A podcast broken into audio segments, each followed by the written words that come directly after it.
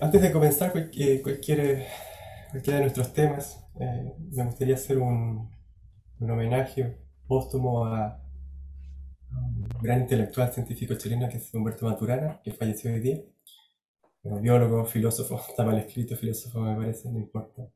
Premio Nacional de Ciencias y también fue postulado en su momento para, obtener el Premio Nobel de eh, Fisiología Medicina. Algunas de sus investigaciones, eh, él, comenzó estudiando eh, en Harvard junto a otros grandes como Ledwin o, o Pitts, la retina y tiene varios trabajos en, lo que refiere al, cambio al campo perdón, de percepción visual. Este es uno de sus papers más emblemáticos, What the Frog's Eyes Tells the Frog's Brain. Eh, y después ya tiene otros papers, incluso en combinación con, con, Varela, uno de sus, grandes eh, alumnos y después colaboradores. Okay? Eh, en este caso, Time Course of Excitation and Inhibition in Retinal Ganglion Cells. Y además tiene otros varios libros y hace un gran aporte a, a la teoría del conocimiento. Eh, de los más destacados están de máquinas de seres vivos del 72 junto a Varela, el árbol del conocimiento, muy estudiado hoy en día, eh, junto a Varela también, y en este caso ya el árbol de vivir junto a eh, Jimena Dávila, con quien crea el Instituto Matricista. Así que nada, un pequeño homenaje a Varela. y dicho eso, comencemos. Permítame también mostrarle dos, dos diapos muy cortitas antes de introducir a nuestro invitado del día de hoy. y esta es la pregunta. ¿Qué es la ciencia? En mi caso, yo cuando yo soy neurocientífico, mi nombre es Roberto Francis, para los que no me conocen, eh, y estoy entrando a trabajar al Departamento de Ciencias Básicas de la Universidad de la Frontera. yo no tenía mucho conocimiento de lo que era ciencia propiamente tal, es decir, sabía más o menos esto, ¿no? el concepto. Esto lo saqué de Wikipedia, busqué varios en distintos eh, sitios, pero este es el que más me gustó. Ciencia, del latín scientia, que significa conocimiento. Es un sistema que organiza y ordena el conocimiento a través de preguntas comprobables, un método estructurado que estudia e interpreta los fenómenos naturales, sociales y artificiales. El conocimiento científico se obtiene mediante observación y experimentación en ámbitos específicos. Dicho conocimiento, aquí estoy leyendo textual, eh, es organizado y clasificado sobre la base de principios explicativos, ya sean de forma teórica o práctica. A partir de esto se generan preguntas y razonamientos y se formulan hipótesis, etcétera, etcétera. Eso en síntesis es más o menos lo que es la ciencia según las definiciones clásicas. ¿Y qué significa científico? ¿O qué significa ser científico? Esa es otra de las cosas que yo tampoco tenía muy claro cuando eh, me embebí en este mundo o me introduje en este mundo que es hoy en día eh, el laboratorio, digamos. Científico viene del latín cientificus, o sea, cientia, que es como, o sea, son sus raíces, cientia y, y, fases eh, de conocimiento y hacer. Entonces, el adjetivo científico permite nombrar aquello perteneciente o relativo a la ciencia. Este término fue acuñado por William eh, en 1833 y se aplica a una persona que hace ciencia, entonces un científico es una persona que se, dedica, que se dedica a la ciencia eh, y hay muchas profesiones cuyo ejercicio convierte al sujeto entonces en un científico. Y generalmente se asocia a las ciencias eh, que se desarrollan en laboratorios, pero están las ciencias eh, sociales y otras, y entre ellas la antropología, por ejemplo. ahora, ¿cuántos científicos hay en el mundo? full time, ¿no? Que trabajan full time haciendo ciencia. En el 2013 habían 7.8 millones de investigadores, eh, que corresponde al 0.1% de la población mundial. Eh, y en cuanto a lo que invierte cada país según su Producto Interno Bruto, Israel y China invierten aproximadamente el 4%, los países en promedio de la OSD, de la cual Chile está suscrito, 2,4%, y nosotros acá en el país un 0,38%. Eh, el 2017 en el país, en Chile, habían 493,295 investigadores dedicados a investigación y desarrollo por cada millón de habitantes. Y si lo quisiéramos comparar con un país desarrollado como Alemania, ellos, ellos tienen 5.212 investigadores por millón de habitantes el año 2018. Entonces, aquí evidentemente hay una falta de entendimiento de parte de la sociedad de qué hace un científico, qué es un científico, qué es la ciencia en particular y cuál es su utilidad para el país. Entonces, yo en el 2016 tuve la, la, la fortuna de hacer una, una charla eh, previa, inaugurando el año académico de la Universidad Austral de Chile en posgrado. Y yo en ese momento dije algo que, que, está en todos lados, ¿no? que en nuestra sociedad, y, algo ya he dicho, que en nuestra sociedad aún no se entiende lo que significa eh, un científico o un doctor, en este caso estamos tratando de hablar de, doctores, de PhD. Y si la sociedad no conoce el aporte que los científicos y su investigación pueden hacer al desarrollo de un país como Chile, por ejemplo, difícilmente la ciencia recibirá el lugar que se merece dentro de la sociedad. Ahora, el científico, y esto tiene, que quedar muy claro, es una pieza esencial para el desarrollo del tejido científico, por cierto, pero también cultural, y que enriquezca y conecte los distintos actores y objetivos sociales de Chile y el mundo. Eh, entonces lo que quiero o queremos en realidad a través de estas charlas eh, con playlist, charlas con playlist, es eh, compartir la experiencia de los científicos que ya tienen una carrera avanzada en este campo, pero contextualizarla a ustedes los jóvenes y a mí en particular a través de la música, porque la música une, la música está en todos lados, o sea, si yo le pregunto, por ejemplo, a nuestro siguiente invitado, ¿qué fue primero, la ciencia o la música? Eh, bueno, puede que la ciencia, pero muy probablemente la música también fue muy importante para él y, yo he hecho muchos grandes amigos a través de la música. Compartimos música, intercambiamos canciones y eso me ha permitido a mí, que soy un poco ojo o apartado de, grandes conglomeraciones, eh, acercarme a la gente. Es más, como todo el mundo, yo también tengo mis sombras y mis luces. Y en el último periodo de tiempo estaba en buena sintonía con, lo eterno, digamos, y he tratado entonces de mostrar más luces que, mis sombras que antes mostraba, digamos. Con sombras que, con las que uno daña o hace daño a otras personas y a sí mismo. Una de esas luces está relacionada con bailar, por ejemplo, cantar eh, y compartir música. Yo no soy muy bueno bailando, no soy muy bueno cantando, pero lo hago y generalmente se lo muestro a la gente con la que tengo más confianza. Y ahora, como estoy en, buena sintonía con, con, lo eterno, por decirlo de algún modo, se las quiero compartir a ustedes. Eh, y en este caso, eh, nuestro siguiente invitado también va a compartirles algunas cosas. Y, y, otra de las luces que yo quiero mostrarles es lo que hago, que es ciencia. Entonces yo quiero que ustedes estén en contacto con esa realidad, que entiendan qué hace un científico, pero no simplemente con la definición de libro, que muchas veces es estéril, sino con la experiencia directa de científicos. Eh, bueno, y como es una charla con playlist, el Carlos, y aquí dejo de compartir pantalla, eh, amablemente nos compartió su playlist. Debo decir algo antes que nada. Yo hay invitados, van a haber otros que van a compartir sus playlists. Hay que ser respetuosos, en gustos no hay nada escrito. Y, y, y entonces, eh, bueno, cada uno eventualmente tiene su propia playlist y compartirlos es también algo ah, eh, que esperemos genere vínculo. Entonces, para comenzar, déjeme poner la primera canción de Carlos. Esta fue juntas, ¿no? Lo hicimos, me parece, a la playlist esta. Sí, pero el, el core el, núcleo son tus canciones. Entonces, déjame poner un poquito esto, escuchémoslo todo en silencio e inmediatamente continuamos.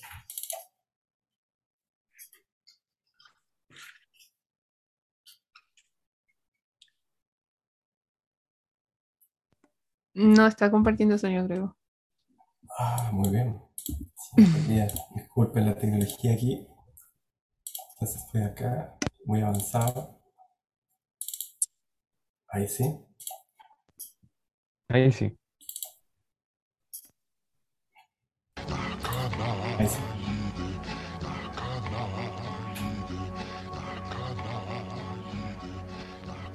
Green hills and enemies.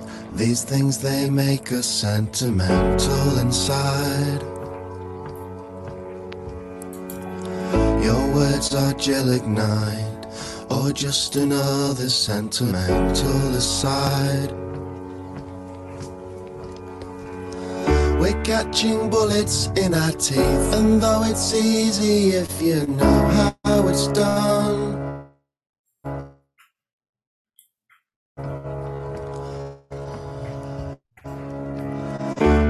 Split the secret up six ways before they gave it to us just before dawn.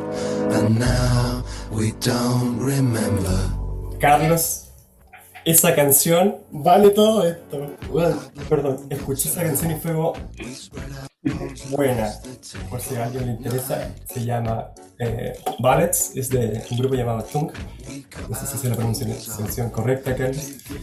Y todo esto, todo este programa de discusión, toda esta conversación ha sido pagada con esa canción que estuvo.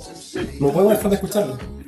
No puedo dejar de escucharla, así que ha sido muy, muy, muy cool. Eh, nuestro invitado es un amigo mío eh, y se lo agradezco ¿no? que, que nos acompañe en, este, en esta primer, primera charla de este, esta especie de piloto y que nos haya compartido entonces su playlist. Y mm, su nombre es Carlos Lafourcade, él es eh, neurocientífico, electrofisiólogo, un patiperro del mundo, ha estado en, en diversos lugares y por eso también me interesaba que ustedes lo conocieran, que tuvieran la experiencia de, de interactuar con él. Eh, ha estado en Suiza, Estados Unidos, Inglaterra, eh, Costa Rica, Argentina Rica, Panamá. Dicho eso, Carlos, cuéntanos dónde naciste, quién eres, dónde creciste si es posible, entre otras cosas. Eh, nací en San Luis, una provincia de Argentina que la verdad es que tiene muy poca onda. Eh, sí, hay que decirlo, tiene muy, muy poca onda. Eh, así que si pasan por ahí, no pasen. Eh, pero, y después hice, bueno, es que o en realidad nací ahí, pero después hice toda mi primaria, toda mi infancia en Costa Rica, una parte en Panamá, después volví a Argentina, donde hice la universidad, y ahí me fui de vuelta a Escocia, bueno, como decías, Estados Unidos, Suiza, ahora acá. Ujú. Así que estaba más Bien. afuera de Argentina que adentro, digamos. Pero, ¿tu, tu infancia temprana dónde sucedió entonces, perdón? O sea, me, me fui muy, muy chico de San Luis a básicamente en Costa Rica y Panamá. O sea que yo tenía ese acento, básicamente. eh, sí. Eras costarricense, fuiste panameño, más que, Básicamente, más que claro. argento, digamos. Sí. Y, y, mm, la educación allá es distinta o similar a Argentina. ¿Qué, qué, es- qué- qué sabes tú? ¿Puedes comparar? ¿Tienes un, un punto de referencia? ¿O fue igual? en, Costa Rica, Sí, por ejemplo. o sea, bueno, era muy americana la educación, ¿no? Muy de Estados Unidos. Eh, es- que tiene una cosa muy fuerte con, con eso, tiene mucho este contacto con Estados Unidos. Entonces, eh, en mi caso sí, fue una- un colegio que era directamente americano casi. Bueno, eh, no, estuvo bien, a mí me gustó, sé yo. O sea, la Y, verdad es que no no sé cómo estará ahora Costa Rica, pero muy recomendable. Es muy, ¿Qué muy bonito el lugar, muy tranquilo. Eh, debe haber cambiado, obviamente. Debe haber cambiado mucho. Eh, ¿Qué fue primero, Carlos? ¿La música o la ciencia? no, claramente la música, sí, sin duda. La ciencia es un lujo que vino mucho después. sí. Como un gusto adquirido más tardío, ¿no? No, sí, sí. Eh, bueno, lo que pasa es que, claro, ahí depende de las definiciones, ¿no? Si uno se pone muy estricto con la, con la definición de ciencia, eh, no. Claramente vino la música mucho antes. Es más, la, la gente hacía música increíble mucho antes de hacer ciencia increíble. Eh, sí, claro. ¿Es verdad? sí, sí. Eso es verdad, culturalmente hablando. Esta canción también me gustó harto. Eh, Además, la ciencia nuestra, la ciencia nuestra, la, la de la salud, por ejemplo, es una ciencia bastante del siglo XIX en adelante. Claramente. Del siglo ¿Tus XIX en adelante. tu- ¿Tuvieron influencia tus viejos sobre tu, no sé, por tu gusto por la ciencia posterior? Sí, sí, sí, mi viejo seguro. Sí, era un fanático de la ciencia. ¿Y qué estudiaste? ¿Y dónde? Biología en la Universidad de Buenos Aires. Es buena la UBA, ¿no? No, bueno, la UCE. La Hay que decir, todavía es buena. ¿Y por qué biología? Eh, no sé, ¿por qué no? No, yo creo que era porque, porque era la más tirada a algo de investigación. En realidad es por dos motivos. Porque es la más tirada para de investigación y porque me gusta viajar. Entonces, creo que la investigación te da la posibilidad, te abre las puertas para viajar a cualquier lado. ¿Era la carrera que querías escoger? Eh, sí, creo que sí. Sí, sí. Nunca hubo otra que te, te gustara un poco más, pero dijera, ah, no, Sí. biología, no, Astronomía. astronomía. Lo dices como con, nostalgia. No, sí, no, no, pero, pero no, no. Este, estuvo bien lo de la lo de la biología estuvo bien. sí. Eh, eh, ojo, la astronomía me sigue gustando y eso, pero, eh, pero me gusta esto de la biología de ser mucho más, este, en algún punto, no sé, llamémosle este, más concreta para nuestros, nuestras vidas. La astronomía me parece alucinante, pero un poco más como romántica. Puede ser. ¿Y qué te marcó en la UBA en tus años de, de carrera? Eh, no sé, varias cosas. O sea, tuve profesores, la verdad, muy, muy buenos. Tu- Tuve gente muy buena de, de profesor. Eso, eso estuvo muy bien. Eh, y además, bueno, eh, ¿Alguien que destaques, por ejemplo? ¿Algún profesor? sí, un tipo que se llama Alberto Conrit, que es muy bueno. Ese fue muy, muy, o sea, me impresionó mucho. El tipo daba las clases, la verdad, por ejemplo, nos dio biología molecular y daba las clases que, no sé, muy impresionante. Eh, después uno cuando da clases, como que siempre te queda la idea de ojalá pudiera ser así, porque era, era una máquina. O sea, la verdad es que no, eran clases muy largas, donde no pensaba ni dos segundos lo que estaba diciendo. Era, para él era como hablar de lo que hizo en el día. Le salía con mucha naturalidad, eh, súper fluidas, y te digo, en clases de cuatro horas, era así, como si nada. No, ¿Y una- hiciste, tesis? ¿Hiciste tesis ahí? o sea, en la parte experimental la hice en Baltimore, en Estados Unidos. De Pero- moviste a Estados Unidos. Claro, pero la parte de. O sea, el título en sí es de la UBA. Pero toda la parte experimental con Estados Unidos en, en Baltimore. ¿Cómo llegaste a Baltimore desde la UBA? ¿Quién te hizo el contacto? ¿Cómo se No, hace es que no- yo Los chicos yo la creo que UBA. no saben. Así que... Yo ahí estaba en, la- en Escocia. Entonces estaba en Escocia. Espera, espera, espera, espera, espera, espera. Estábamos en la UBA, Sí, estudiando biología. Ahí parte todo. sí.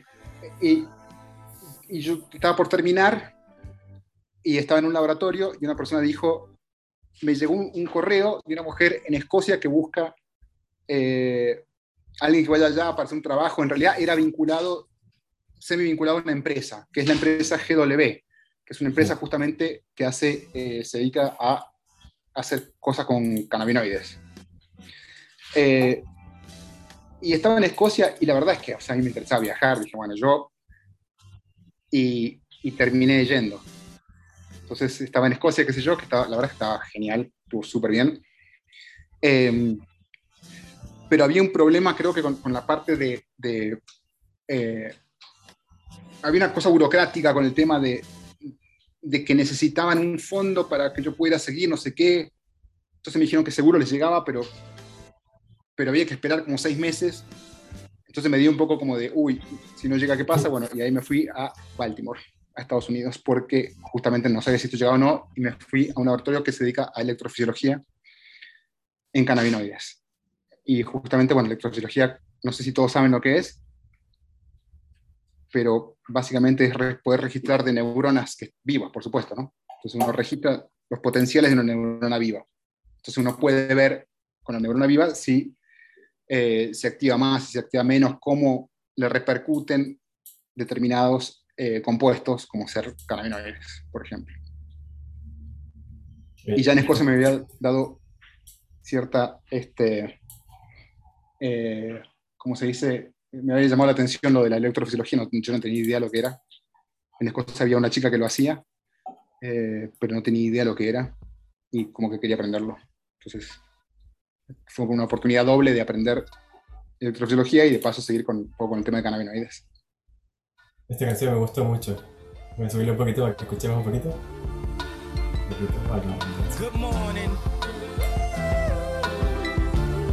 Good morning, en Baltimore.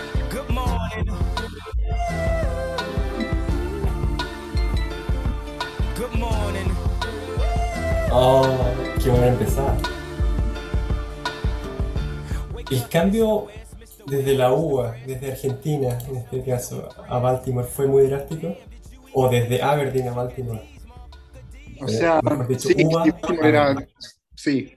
Yo diría que para mí fue más, aunque parezca muy loco, fue más drástico de Aberdeen a Baltimore que de Buenos Aires a Aberdeen, a Escocia.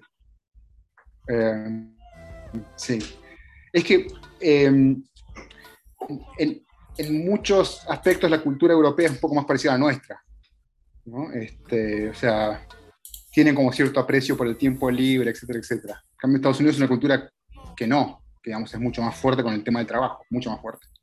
Entonces ahí era este, bastante más potente cómo se trabaja, es mucho más competitivo todo. Es un poco lo llevan en la sangre, ¿no? Así que fue muy diferente, sí, sí. ¿Te hizo dudar ese, ese cambio de seguir en ciencia o de cambiarte algo más? ¿O ¿Cómo fue? el cambio a Baltimore, esa exigencia que, de la cual tú hablas, hizo en algún momento clic en ti diciendo, sabes que acá hasta aquí llego, eh, todo iba relativamente bien, pero ahora empezó a no sé, relativamente mal, como. Bueno, la, la- la ciencia, por supuesto, puede ser muy frustrante, ¿no? Eso es obvio. Eh, pero, o sea, nada, yo, yo- yo no creo que uno tenga que considerar que un, un camino es para siempre en la vida, pero, eh, pero de todas formas, siempre, si- si- si- no sé, de hacer algo, siempre se me ocurriría que fuera como ligado de alguna forma u otra a la ciencia, ¿no? Ahí No, todavía no hacías tú, todavía en Baltimore todavía no tenías tu PhD. No, ahí, lo, ahí, lo, ahí es donde fui, hice la parte experimental para tener el PhD. sí. ¿Y en qué tra- trabajaste en cannabinoides? Así es. ¿Tienes, ¿Puedes contarnos algo? No sé si tienes algo para mostrar o algo así. Así Sí, muy breve. O, claro. Bueno, para decir qué hiciste y qué, Sí. qué obtuviste. ¿no? Eh, eh, Les podía mostrar un poco, algún, hice algunas diapositivas con, con, algún- con así muy básicamente, con los temas que hay, en los que he investigado, eh, que se los podía mostrar brevemente. Puedo compartir pantalla, supongo.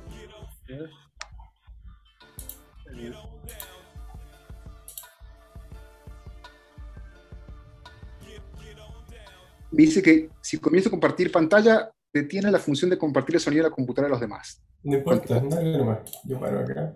Ya, continúo. Eh,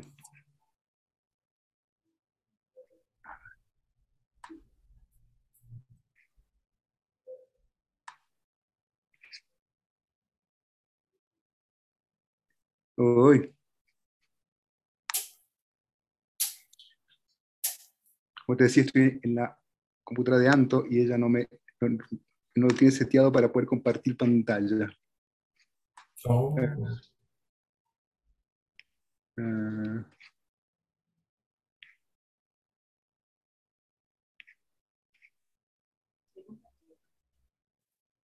pero no se comparte.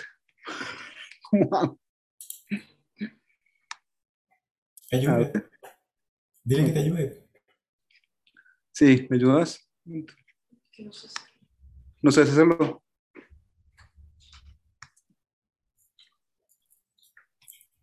¿Sabes qué música tengo? Pero no puedo compartir, ¿sí?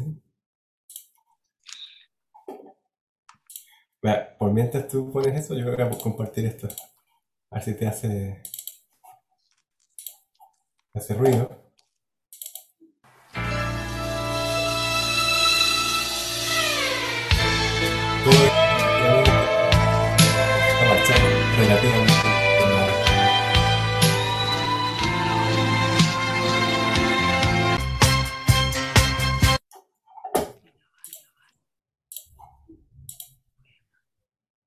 ¿Cómo va, Charlie? Acá tengo un mensaje raro. Dice, Zoom no podrá grabar el contenido de tu pantalla hasta que salgas de la aplicación. Cerrar y volver a abrir o más tarde. Pongo más tarde. Ya puse más ¿Tengo tarde. Camila, Rodolfo, ustedes que saben un poco más. Ahora sí.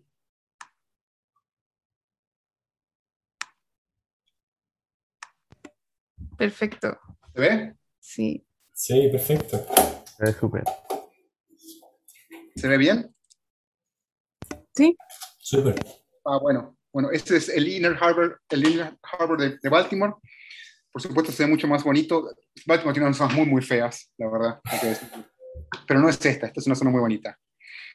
Y acá hice todo el trabajo de investigación del PhD con esta persona que se llama Bradley E. Alger, que hace poco sacó un libro, que está en Amazon, que se llama En defensa de la hipótesis científica. Eh, porque si le interesa a alguien, eh, ahora está un poco como, no sé si se decir en crisis, pero está un poco discutido el valor que tiene la hipótesis científica. Entonces, hay gente que dice que hasta acá llegamos con la hipótesis científica, que básicamente lo que hay que hacer es juntar datos y ver para qué sirven, sin tanta hipótesis de por medio. Recuerden que una hipótesis científica es cuando, eh, digamos yo, porque eh, por literatura, por cosas que, que conozco de antemano, eh, postulo algo. Entonces, una hipótesis es decir, bueno, por ejemplo, eh, cuando llueve el cielo es verde. Y después, bueno, uno espera que llueve, si, si es verde o no. Pero uno se juega por algo, digamos. Eh, ahora, desde hace un tiempo, sobre todo en algunas disciplinas como la, la neurociencia, la verdad es que hemos avanzado en términos terapéuticos poco. Si ustedes piensan qué grandes terapias hay para el sistema nervioso central, eh, es difícil pensar en alguna. Los antidepresivos podría ser alguna. Pero, pero, por ejemplo, todas las enfermedades neurodegenerativas, nada. O sea, no tenemos nada para aplacarlas. Entonces hay mucha gente que dice, es una pérdida de tiempo pensar en hipótesis, hay que juntar datos y ver qué hacemos con los datos. Chao, si, si algo encontramos bien, y si no, más datos. Y él está en contra de eso, por supuesto, es más a la antigua, entonces escribió este libro. Y lo que hacía en Baltimore era básicamente esto, que es eh, una técnica para registrar de neuronas vivas, como les decía, donde uno hace con el electrodo a una membrana de una neurona, uno rompe la membrana de la neurona y ahí uno tiene acceso a los iones que están en la neurona. Entonces uno puede ver si la neurona, por ejemplo, está más inhibida o más excitada. Entonces uno puede registrar eh, cambios en los potenciales de la neurona. ¿no? Entonces yo puedo agregarle drogas para ver si la neurona está más excitada o más inhibida. Eso fue un poco la historia eh, de Baltimore. No sé, bueno, ahí usamos cannabinoides, pero les quería hablar un poco después de los cannabinoides. Eh, no sé si, si, si, les puedo contar un poco de lo que viene después.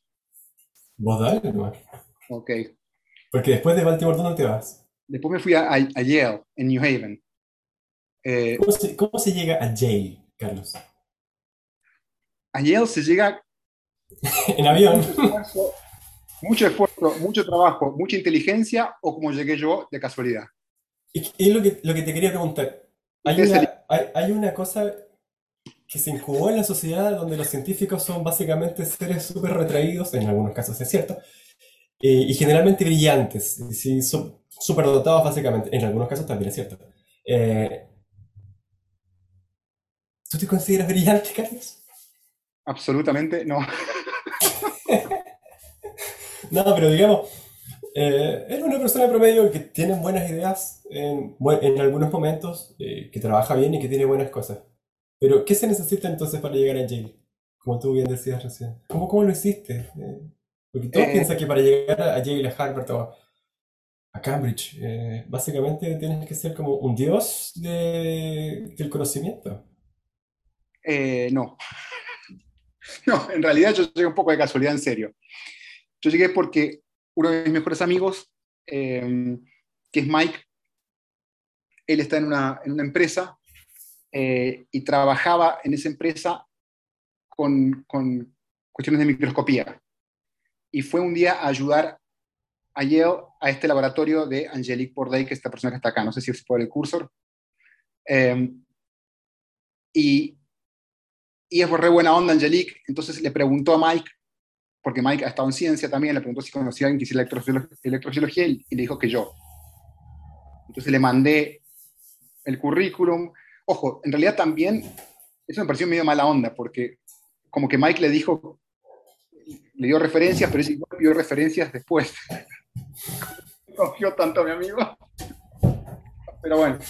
No, o sea, él, él, le contó de ti, pero ella igual después buscó. Exactamente, igual buscó. Porque también le escribió a mi jefe, a, a mi jefe de baile, preguntándole. Entonces, pero bueno, nada, después terminó todo bien y terminé ese laboratorio, acá estoy yo, con toda la gente del laboratorio, y es un laboratorio muy bueno, ella es muy potente, eh, y lo que hacía con, en Yale era, eh, ahí en ese momento hacíamos modelos de neurogénesis adulta, entonces, como ustedes saben, hay algunas áreas del cerebro que en el adulto todavía sigue produciendo neuronas nuevas, que es, una rareza en el cerebro, son pocas las áreas que lo hacen. Incluso hay mucha discusión hasta qué nivel es eh, importante o no en el humano. Eh, pero básicamente las, clas- las áreas clásicas son una zona del hipocampo, ¿no? esta, esta zona subcortical que es importante para la memoria y el aprendizaje, y el bulbo olfatorio. Y después han surgido otras áreas nuevas que están un poco en discusión qué tanta importancia tienen. ¿no? Nosotros lo que estudiamos en neurogénesis del, de neuronas que se incorporaban al bulbo olfatorio, que es un modelo muy bonito para estudiar neurogénesis porque es muy claro. Entonces, por ejemplo, uno puede hacer un corte de cerebro, uno puede marcar a, las, a estos precursores neuronales y uno básicamente puede seguir su trayectoria. Entonces, hacen toda una trayectoria que es bastante prolongada desde la zona subventricular, ¿no? que está bajo los ventrículos, y se van hasta que llegan al bulbo olfatorio. ¿Qué es esto, básicamente? Hay una subventricular, y como pueden ver, hay todo acá, un- una vía, un... eh, Una corriente. De túnel donde se van migrando. ¿Cómo? Una corriente de migración, como se dice. Una corriente de migración, exactamente. Hasta que llegan al bulbo olfatorio y ahí se conectan con las neuronas que están ahí.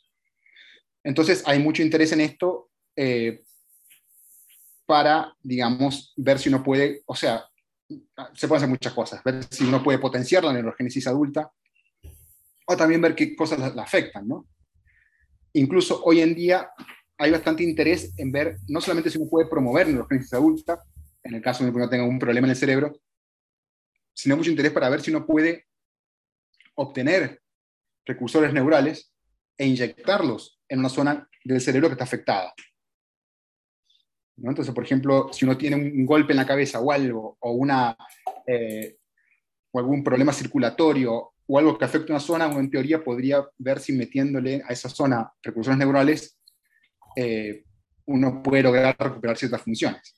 De hecho, tengo un amigo en Suiza que hace eso, eh, y lo hacen con monos, lo cual, digamos, yo no lo haría con monos, pobres bichos, pero bueno, él, sí lo hace con monos. Eh, y esto es, es una pequeña película que, eh, gra- que grabé en ese momento de neuronas que están migrando. Obviamente la película está acelerada, pero para que la vean cómo se ve. Estos son los precursores neurales que Eso, se están eso yendo es muy cool.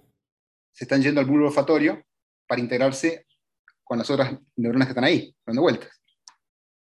Entonces ahí pueden ver cómo se van moviendo, ven hacia el bulbo olfatorio para después integrarse. Y este es un caso como una patología de una proteína y ven que ya ahí empiezan a migrar mal, digamos. Y hay algunas con formas raras como esta, etcétera, etcétera. ¿no? Entonces, bueno, este la verdad es que era era muy divertido el- el- la cuestión esta. Eh, y después de ahí me fui a Zúrich,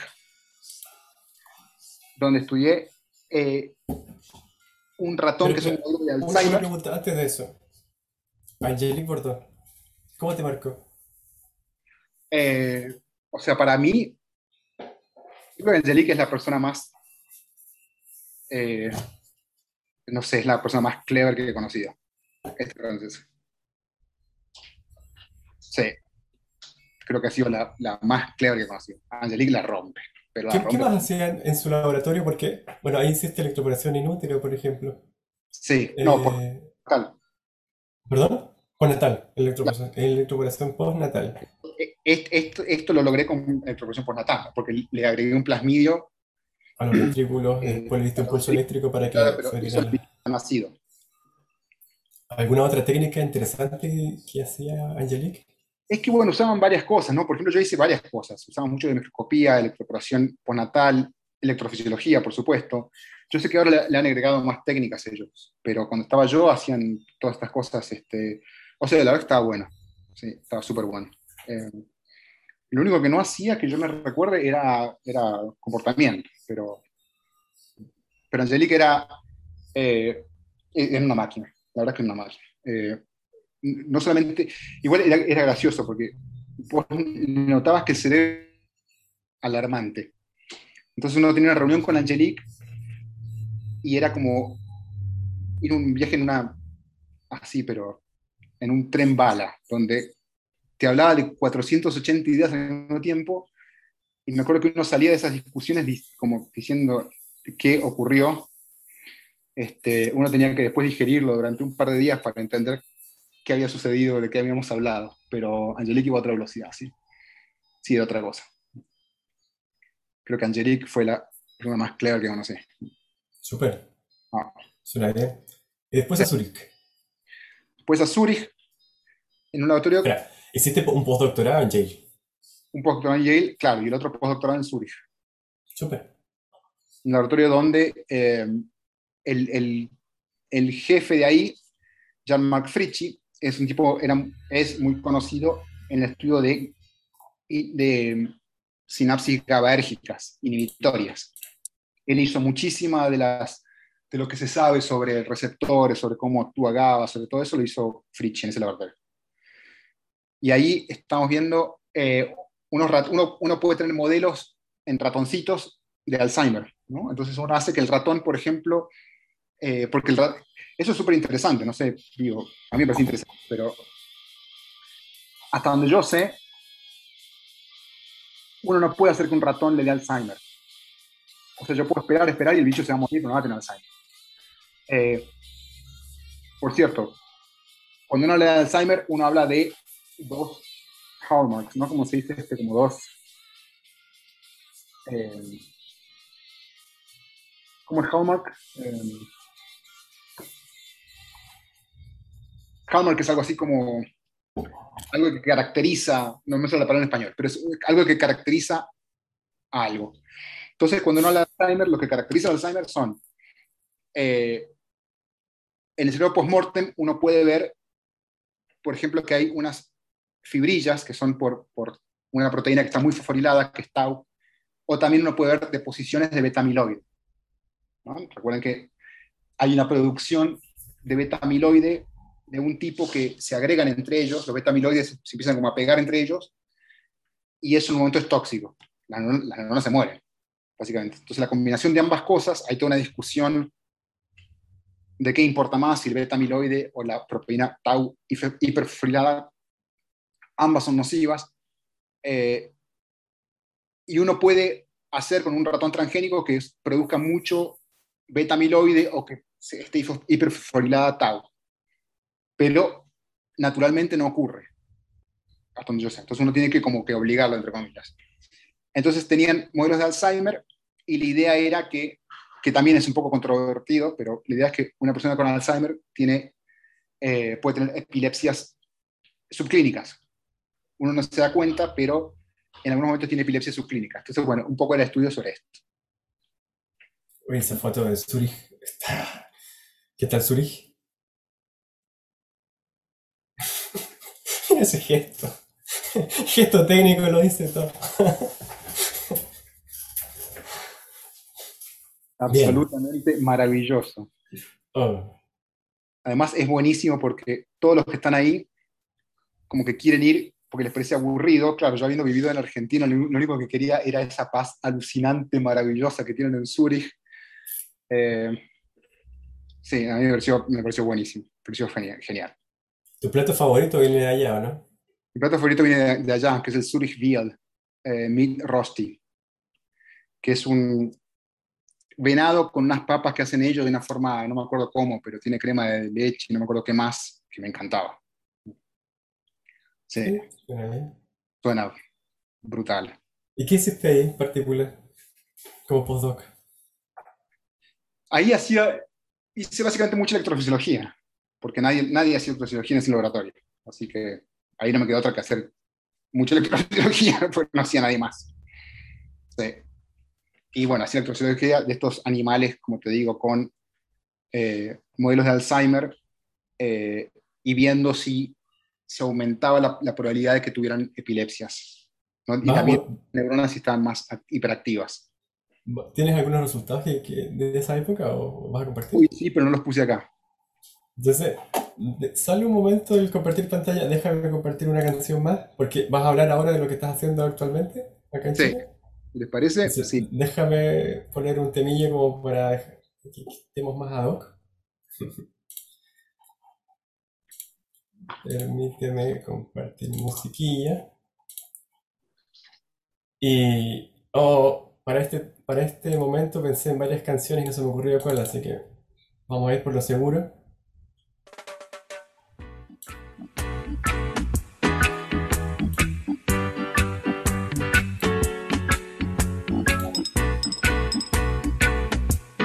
Entre Jamie y una de jamming, Insane in the Brain. Quedémonos con esto. I wanna jam it with you. We're jamming, Ya. jamming, and I hope you like. ¿Por qué cannabinoide? Antes de que incluso muestres. Sí, brevemente. ¿no? ¿Por qué cannabinoides?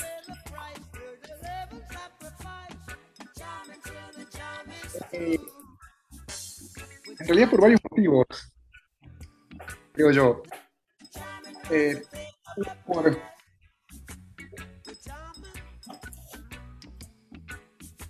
porque es un sistema de neurotransmisión súper extraño, muy potente, se sabe muy poco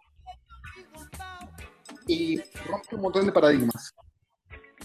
Y además porque nada, porque la planta se usa eh, es la, la, digamos, la, cuando uno compara drogas de abuso, la más común en el mundo es cannabinoides. De abuso. O sea, claro, o sea, droga ilegal, ponele, o de abuso, como quieras llamar. Eh, obviamente Sí. que está cambiando, pero la más usada en el planeta es justamente la marihuana. Entonces creo que otros que mucho cannabinoides.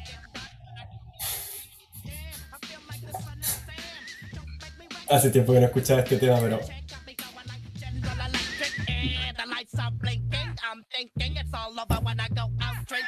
es muy bueno. Ya comparte pantalla nomás.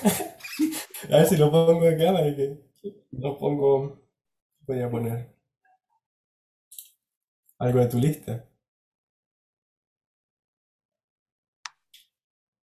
Eh,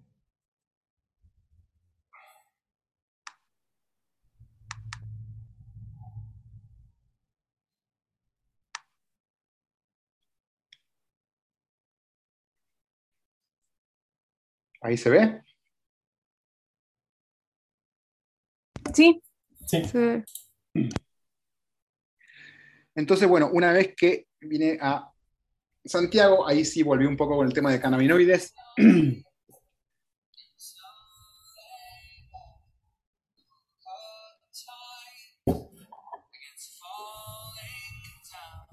Y,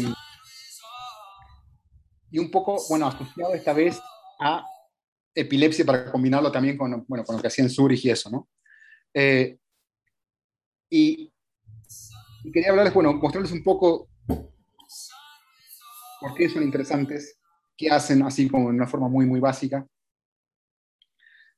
Esta es la plantita. Hay toda una discusión gigante eh, sobre eh, así que así son. Hay una discusión gigante sobre cómo dividir, si, o sea, si hay varias como especies o no. Ustedes todos habrán escuchado hablar de índica versus activa y todas esas cuestiones. Como, como todos. ¿Por qué estás generalizando? No, pues no, porque es un tema muy, muy nombrado en todos lados. No estoy diciendo que todos fuman, estoy diciendo que todos deben haber escuchado que hay cannabis índica, cannabis activa, o sea, es, porque ha estado en los, en los medios, todo, o sea, es, es como de Vox Populi. Em, eso está muy en discusión, hasta cuánto tiene validez eso, porque ha habido realmente mucha cruza entre diferentes tipos de plantas. Entonces, hoy en día es muy difícil decir es tal tipo de planta. E incluso aunque uno dijera es tal tipo de planta, es muy difícil saber qué tiene esa planta. Y, y eso es una de las cosas que lo hace difícil a nivel terapéutico, por supuesto, porque con la planta en sí. Es muy difícil saber el perfil bioquímico de la planta. Eh, entonces, por eso que interesa en tratar de ver algunos de sus componentes. La planta cannabis sativa tiene unos, más o menos unos 100 o algo por el estilo de moléculas que se llaman cannabinoides. que son eh, Activas, ¿eh? que son biológicamente activas. En realidad no, eso es lo interesante. Por ejemplo, Ah, ¿no THC, son biológicamente activas? lo interesante es que THC, por ejemplo, el CBD creo que también, eh, no son biológicamente activas. Entonces, ¿por qué tienen actividad en el cuerpo? Alguien que responda. Qué bueno, debería hacer preguntas. ¿A quién se le ocurre una respuesta? Cualquiera. A ver si, si algún alumno ahí se, se- se anima. Yo les digo, estas moléculas son inactivas, pero en el cuerpo tienen un efecto. ¿Qué las hizo activas? Porque se metabolizan. Y sus metabolitos son los, los activos. Pero ¿por qué se metabolizan? Eh, por enzimas. Eso sería lo que uno pensaría, pero la respuesta es no, no es por encima. es por- Ah, ya veo.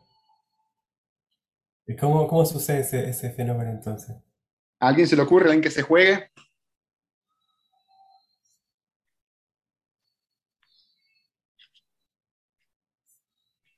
¿Nadie se juega?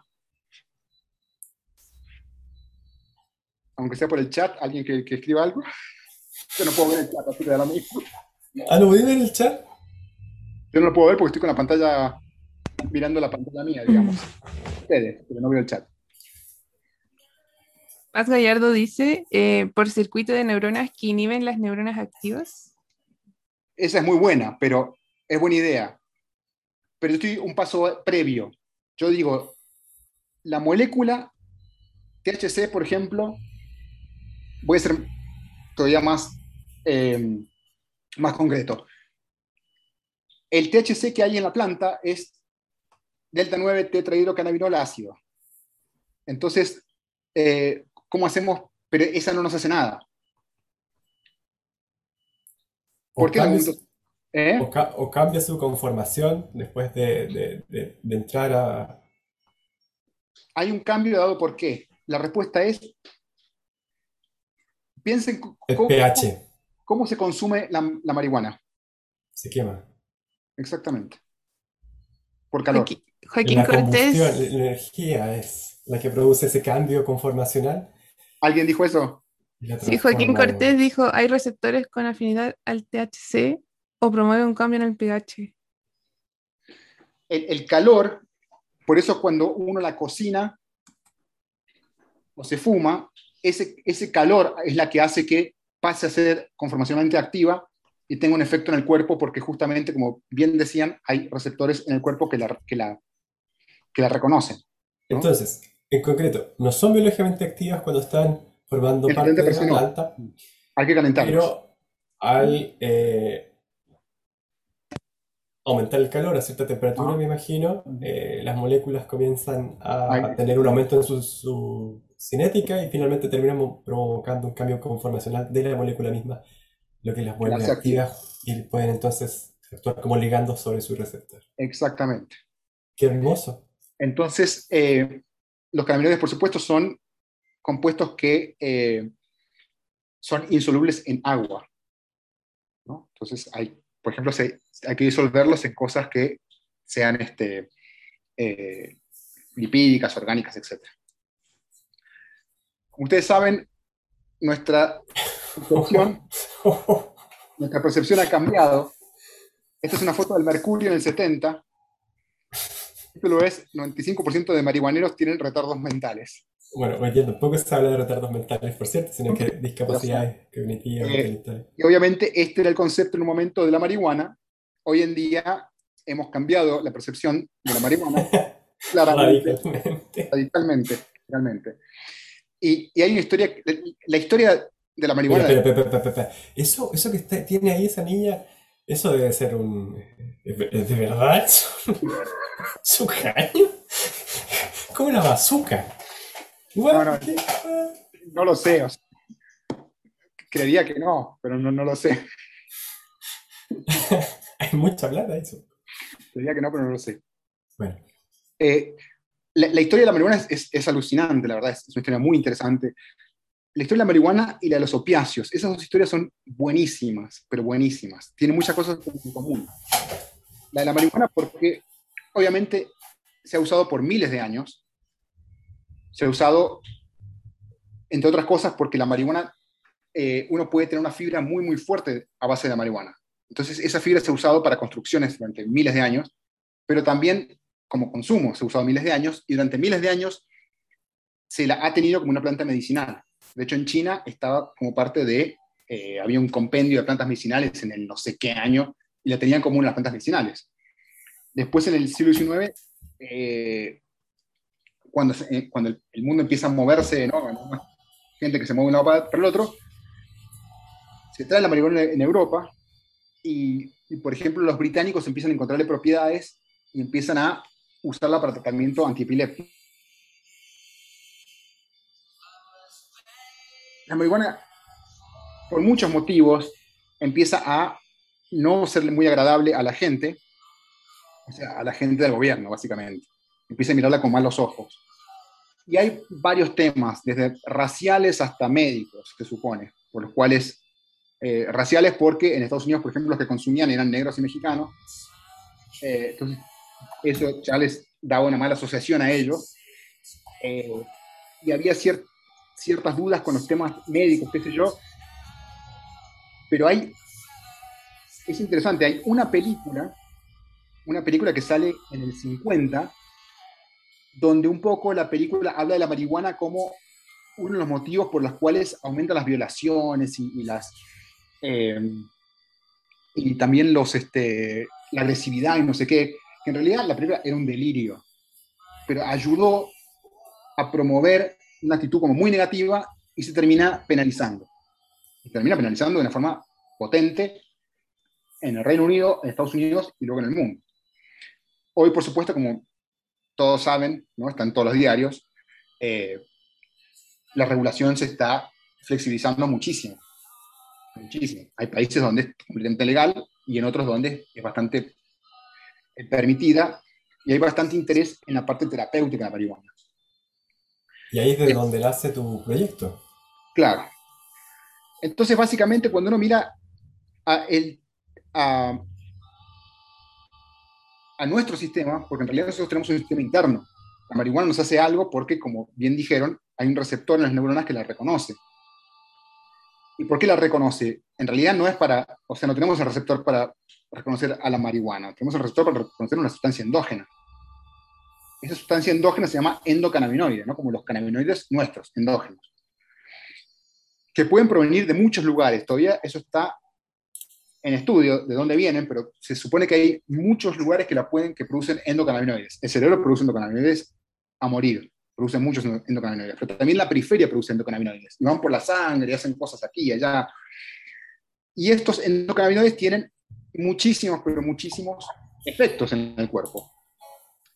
Los, los más conocidos, por supuesto, son los efectos psicológicos, porque son los que vienen cuando la gente fuma, ¿no? que pueden ser eh, reducir la ansiedad, eh, a veces eh, mejora el, el, el, el, mood, ¿no? El, ¿cómo se llama? El, Estado de ánimo. El estado de ánimo, exactamente, abre el apetito. Hay un montón de cosas que son bastante ya conocidas por el consumo de marihuana y otras que se están descubriendo, como por ejemplo el efecto que tiene en el sistema inmune y en otros sitios del cuerpo, que es menos claro, digamos, o sea, eso hay que hacer el estudio para saberlo. Entonces tiene un montón de... Eh, el, impacto es muy grande en el cuerpo, o sea, hace de todo. Y es una molécula muy importante, el endocannabinoide, para controlar metabolismo. ¿no? Regula la energía de las células, el metabolismo, por ejemplo, eh, y por eso tiene un rol muy importante en el apetito. Eh, de hecho, hay una historia que es buenísima, eh, pero antes de contar la historia, no me voy a olvidar de la historia esta del apetito, pero solo quería hablarles mínimamente de este sistema endocannabinoide. Cuando uno habla de cannabinoides, uno puede hablar de los que están en la planta, THC es el más conocido, es el que tiene justamente eh, el que produce efectos en la psiquis. Otros que no producen efectos en la psiquis, como el CBD, cannabidiol, pero que parecerían tener efectos en terapéuticos interesantes. Eh, esos son los que están en la planta, ¿no? Los nuestros son los endocannabinoides, que son moléculas que son lipídicas. ¿no? Son lípidos, no, no son solubles en agua. Hasta ahora se conocen dos, anandamida, que es AEA, que en sánscrito quiere decir eh, bienestar eterno, por eso le pusieron anandamida. Suena Y dos- bien eso. ¿eh? Un buen nombre. Y dos, araquidonil glicerol, eh, que es otro lípido, y ambos están en diferentes lugares y son liberados para activar al receptor cannabinoide. El receptor cannabinoide, hay dos, CB1 y CB2.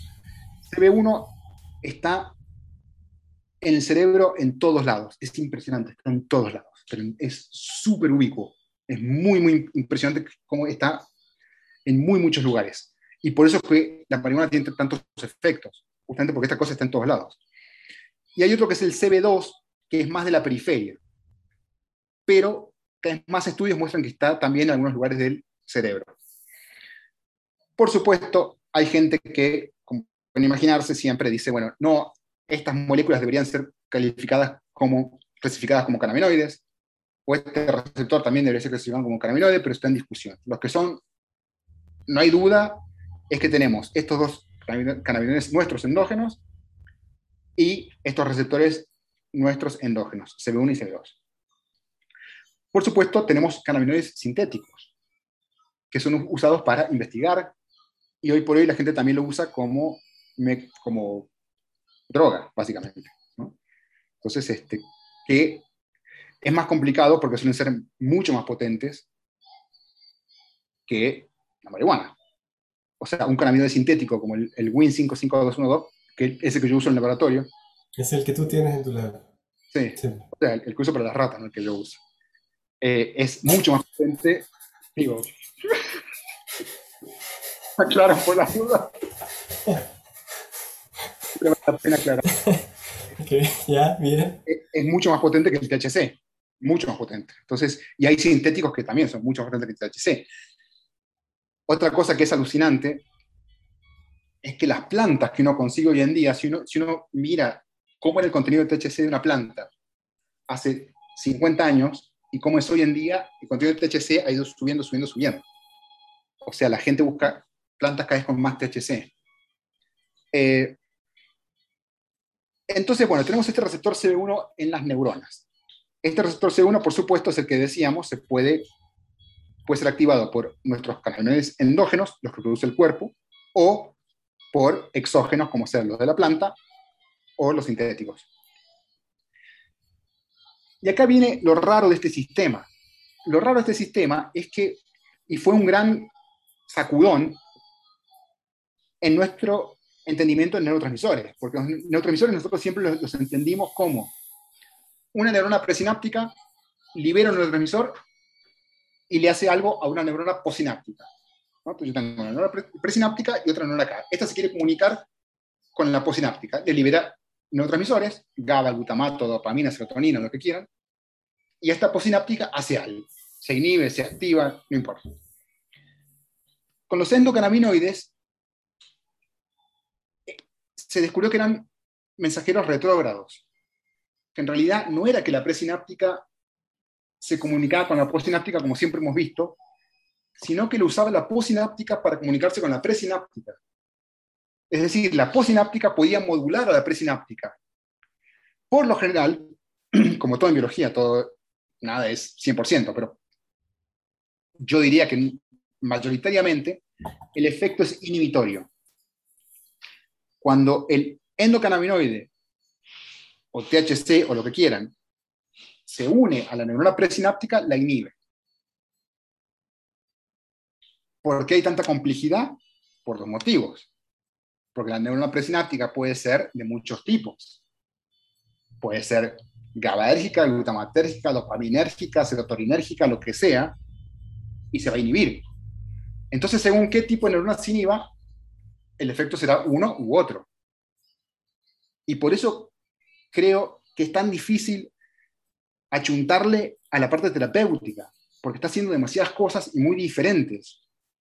Entonces, lo que uno querría, por ejemplo, en epilepsia, lo que uno querría es, ¿qué cosa? Que la que se apague sean neuronas glutamatérgicas, que son excitatorias.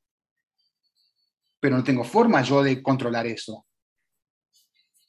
Si alguien fuma, por ejemplo, y esto es lo, esto es lo que ha sido muy complicado, eh, una complicación gigante es que ha estado prohibido mucho tiempo, entonces no hay muchas investigaciones con los cannabinoides. Recién ahora empieza a ser como muy power el tema de la investigación. Todo lo que conocemos hasta ahora es, porque la- es por lo que la gente dice. Pero claro, es muy difícil hacer eh, terapia o farmacología con lo que la gente dice. Claro. Porque hay diferentes genéticas, hay diferentes modos de consumo, hay diferentes patologías. Incluso cuando uno dice epilepsia, uno está hablando de una cantidad gigante de, eh, digamos, en realidad uno ca- casi casi uno podría decir epilepsia, pero es un paraguas de patologías diferentes. Entonces, en, tu- en tu caso, en, en tu, en tu búsqueda científica, digamos, eh, ¿cuál es el uso que le quieres dar a los cannabinoides? Eh, en particular, ¿en qué enfermedad? básico, o sea, el estudio ahora es en epilepsia, eh, pero comparando mujeres con hombres y viendo si ¿Por se qué? puede potenciar el efecto. ¿Por qué? ¿Por qué? Sí. ¿Por qué quieres comparar mujeres y hombres? Porque lo que se ha visto, esta, esta diapositiva, se ha visto que la marihuana, el efecto que le causa al hombre y la mujer no es exactamente el mismo. O sea, el que se reporta es diferente.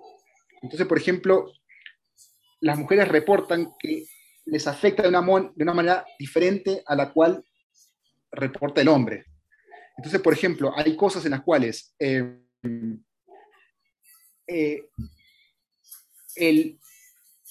la marihuana parecería ser más potente en algunos casos en mujeres que en hombres, y se especula que el sistema cannabinoide sería diferente en mujeres que en hombres, que sería más eficiente en mujeres que en hombres.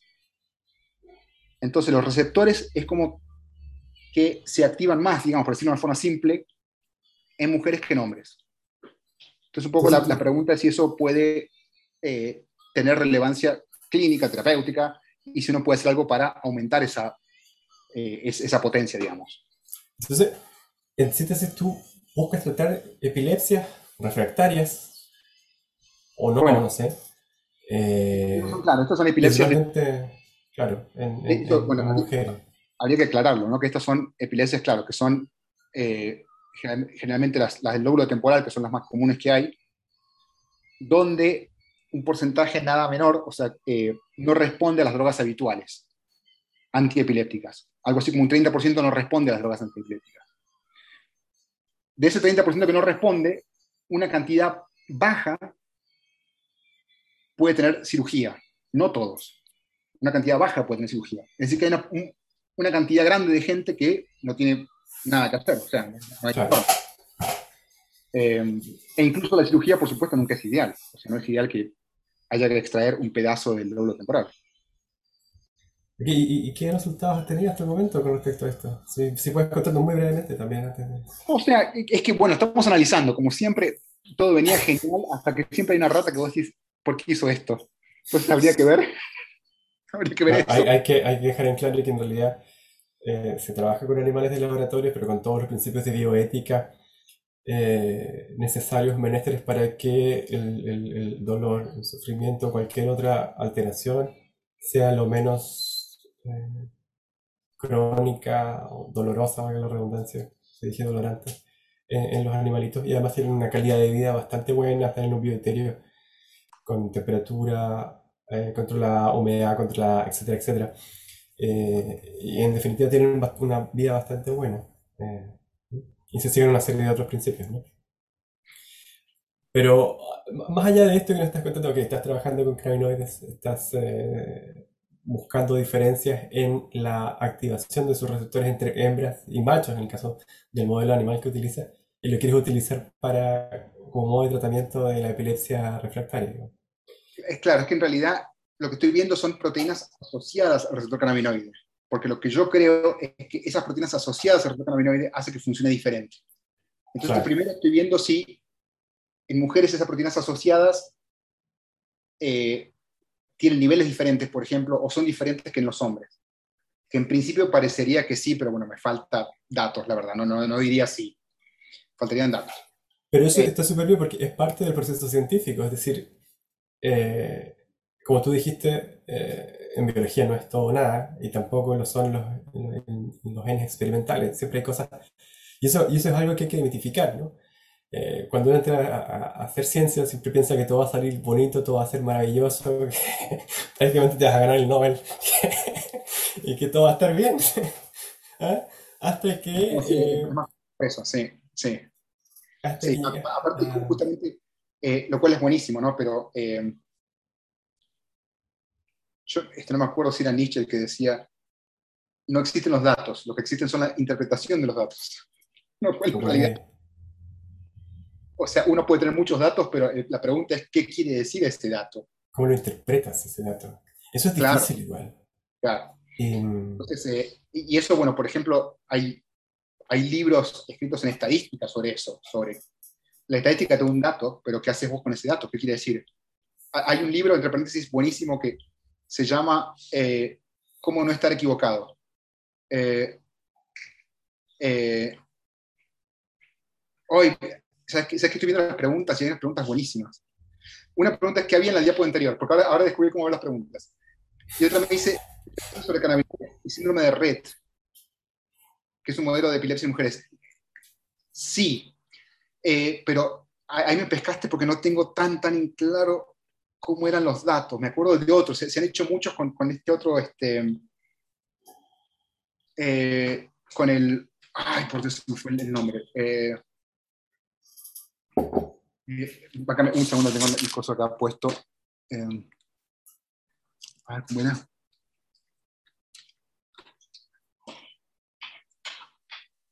Eso, con, con, un- con una llamada síndrome de Dravet, no me salía el nombre. Con eso sí se han hecho muchos estudios. Síndrome de Red, te diría que estoy seguro que sí, pero no me acuerdo qué les dio, para ser súper franco. Eh, ¿En qué otras universidades se estudia cannabinoides? Hoy en un montón. Eh, en, Chile, por ejemplo, hay en Concepción, hay eh, en Conce, hay en Valparaíso, pero en todos lados van a encontrar. Sí, universidad Pero le- le- les termino solamente de contar, es que no sé, me... me- Ah, y, y ahora les muestro la, la imagen anterior. Pero solo que quería contarles una pequeña anécdota. Uy, ¿ves? Me hicieron acordar. Eh, ¿Hay tiempo para contarles dos o tres cosas más? ¿Se eh, puede? Yo creo que sí, pero ahí depende de cada uno. Pero bueno, dale nomás. Ya que Ok. estamos. Porque, no, nada, que- quería contarles rápido. dos- eh, ah, hola Nelly. Gracias, gracias Nelly por el apoyo. Eh, no quiero olvidar de esto, no sé por cuál empezar porque me voy a olvidar de lo otro. Eh, primero quería terminar la historia con, con esto de los datos, que le puede ser relevante a los chicos de, medicina. Eh, en Estados Unidos se daban, bueno, los, a los americanos les, les encantan los rankings, ¿no? Hacen ranking para todo, tipo el beisbolista que le pegó más veces al bate. eh, ¿Qué tal si llegamos al final del PowerPoint y luego lo bombardeamos con preguntas? Ok, sí, ya, ya falta poco. Eh, entonces les encanta hacer, viste, estos an- análisis de todo. Y por supuesto, en estos análisis hacían reviews de los médicos. Entonces, los médicos tenían, había una revista donde salían los puntajes de los médicos. Y uno de esos puntajes estaba basado en, en una operación que ahora, la verdad, tómenlo con pinzas, se las voy a decir mal, pero era una operación complicada, que no me acuerdo cuál era. No me acuerdo si era de riñón o de hígado, no sé, había una operación complicada que esta gente hacía. Eh, ¿Y qué pasa? A algunos médicos se les morían los pacientes. Otros no. Y eso se reflejaba en el ranking. Entonces, por ejemplo, si vos tenías en un año, no sé, 20 pacientes muertos, y el médico de al lado no tenía ninguno, tu ranking era mucho peor que el del otro paciente. Que el del otro médico, perdón. otro médico. Eh, hicieron los rankings y dijeron, bueno, acá médico fulanito se le han muerto 100 pacientes, tiene un ranking de 2 de 7. Pero el médico que está al lado, eh, es, es un maestro, no se le murió ninguno, tiene un ranking 7 de 7. Y eso los afectaba, porque eso quería decir que menos pacientes iban a ese médico. Entonces, la estadística, súper bien hecha, decía, este médico tuvo tantos pacientes muertos, este paciente tuvo tantos pacientes muertos. La estadística es perfecta, no había ningún problema. Salieron los reviews, cada médico con, su puntaje. Pasa un año, pasan dos. Todos los médicos suben el puntaje y la gente que, que padece esa enfermedad se empieza a morir a lo tonto.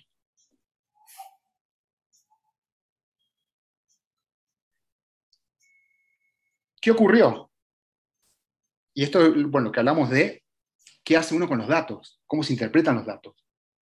Porque una cosa es que, por ejemplo, el doctor Gensi y yo somos médicos, a mí se me mueren todos, al doctor Gensi no se le muere ninguno, yo tengo un, ra- un rate- mi rating es terrible.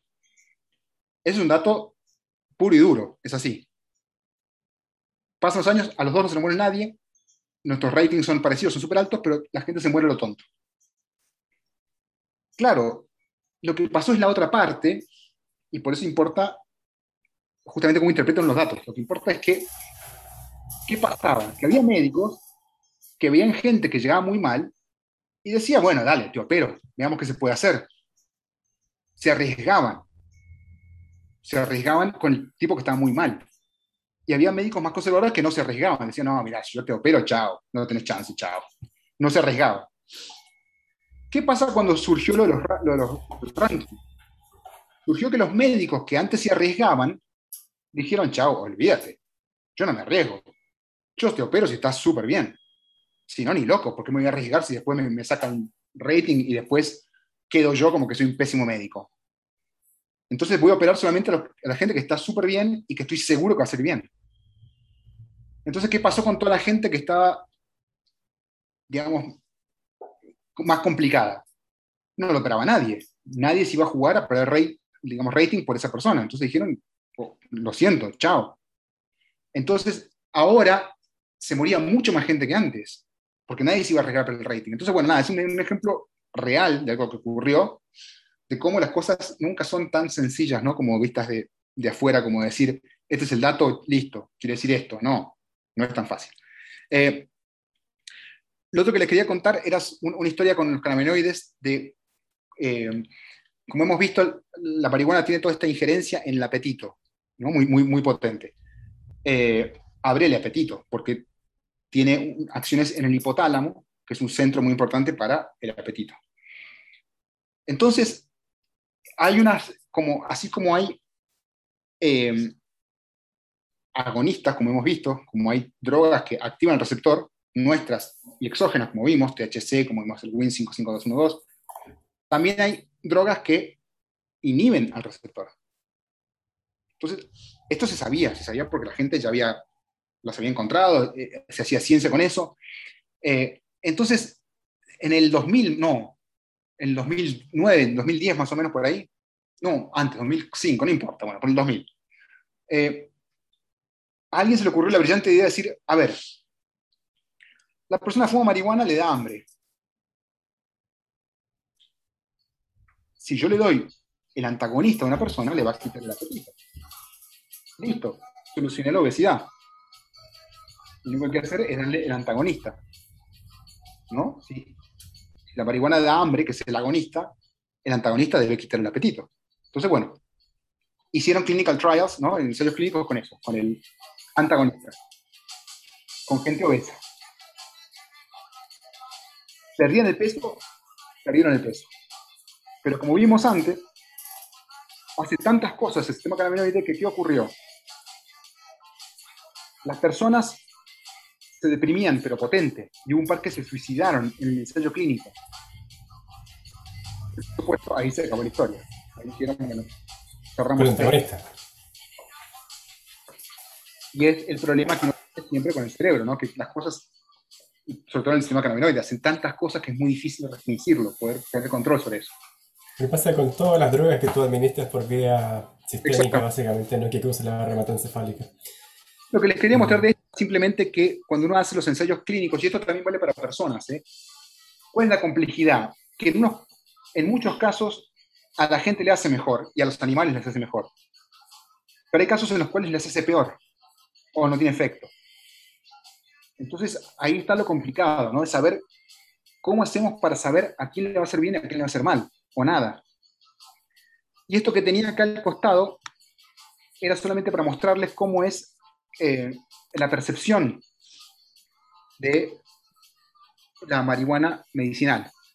Esto fue un estudio que se hizo en un momento, bueno, en un paper. Le preguntaron a la gente si una persona tiene una epilepsia que es así terrible, que no la puede tratar con nada. O sea, le dan drogas antipléticas, no pasa nada. Eh, nada le ha hecho bien. ¿Le darías marihuana? Para ver si le hace mejor.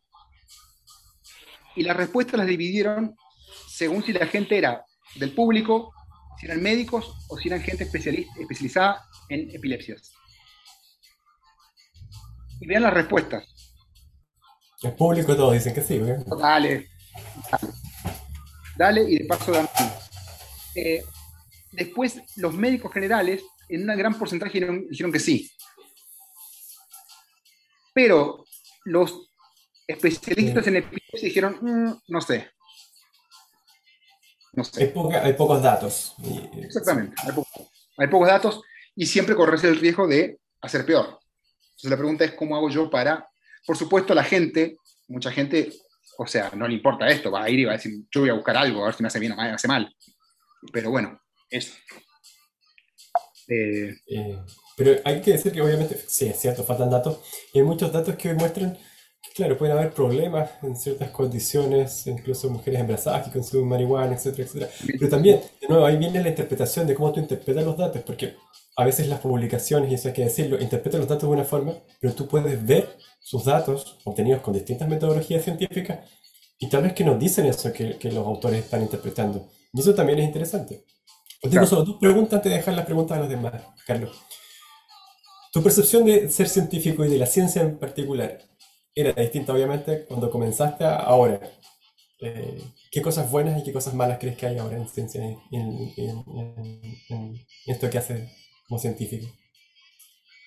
eh, o sea, lo bueno y lo malo antes y después, no. ¿Cómo lo comparabas con antes y después y qué cosas buenas y malas? Claro, O sea, yo creo que, claro, el- el- lo que uno no se da cuenta cuando uno entra en ciencia, bueno, es la parte más burocrática, ¿no? La, eh, lo de, digamos, mal que mal uno tiene que obedecer a un sistema que exige determinadas cosas. Muchas veces exige publicar cantidad antes que calidad, ¿no? Estar como en ese loop así muy acelerado, eh, que son las partes menos, eh, claro, que uno cuando entra es como mucho más romántico todo, ¿no? Este, eh, después como que no es tan romántica la cosa, es mucho más te aterriza, ¿eh? Exactamente. ¿verdad? Tú eres millonario, me imagino, haciendo ciencia, te volviste rico. Así es. así es. En este momento estoy- en breve pa- parte mi jet. Tus lingotes de oro y tus criptomonedas. Con eso estás comprando tus eh, reactivos, tu, tu win. en, algo, en algo sintético. Eh, ¿y qué mensaje le dejaría a los chicos entonces? Si Bueno. quisieran introducirse en esto. A, a mí lo que sí me gusta de, de la ciencia mucho es, eh, es, que lo que les gusta mucho la ciencia es que a diferencia de muchos otros ámbitos, en teoría, en teoría, no siempre se cumple, pero en teoría, realmente no importa la parte como piramidal. Entonces, por ejemplo, eh, alguien puede tener una idea brillante y ese alguien puede no haber estudiado nada científico. O, puede haber estudiado algo y dejado. Pero igual puede tener una idea mucho más brillante que una persona que hizo ciencia 100 años y no sé. Entonces, eh, esa cuestión me gusta mucho, es eso que, que como que nos iguala a todos.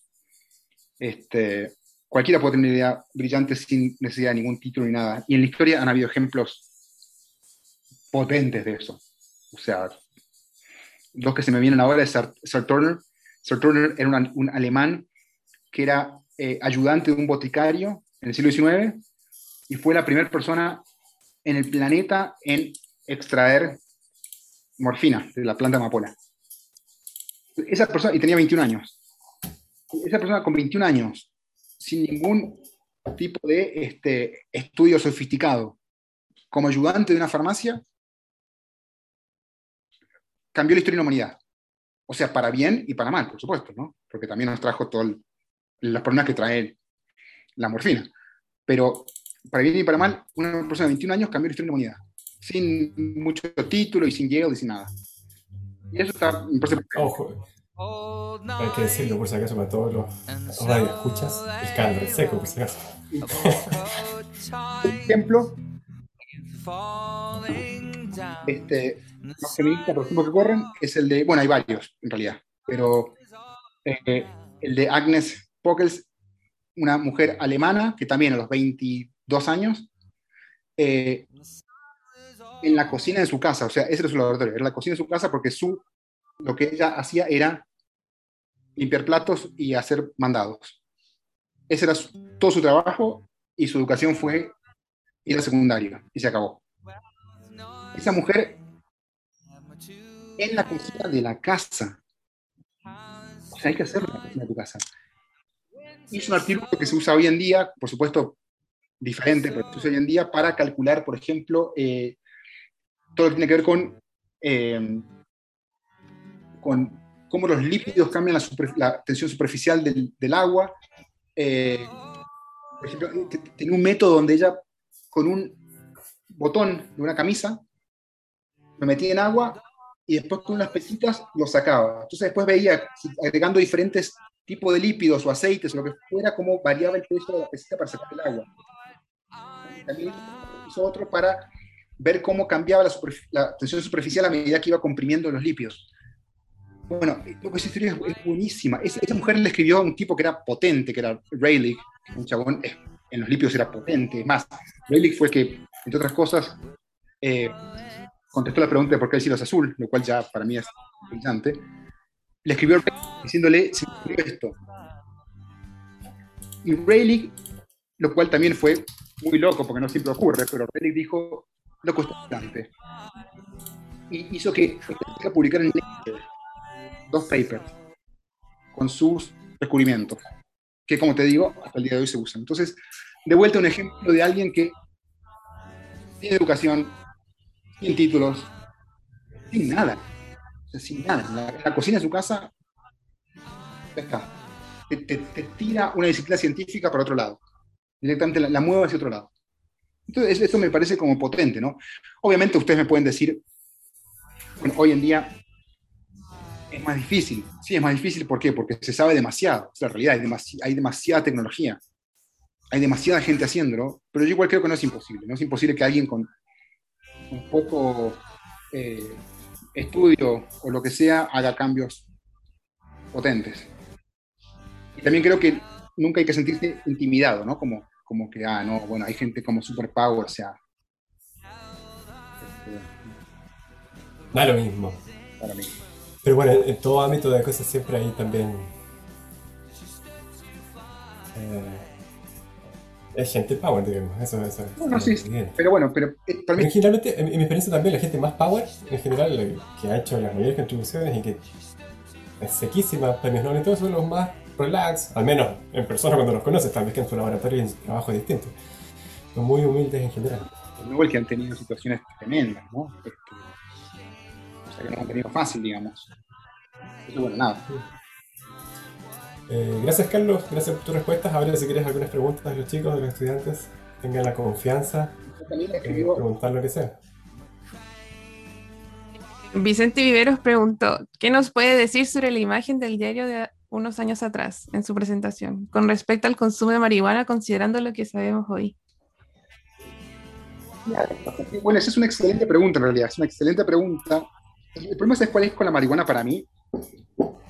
Para mí la realidad de la marihuana es que es una droga que yo llamaría gris.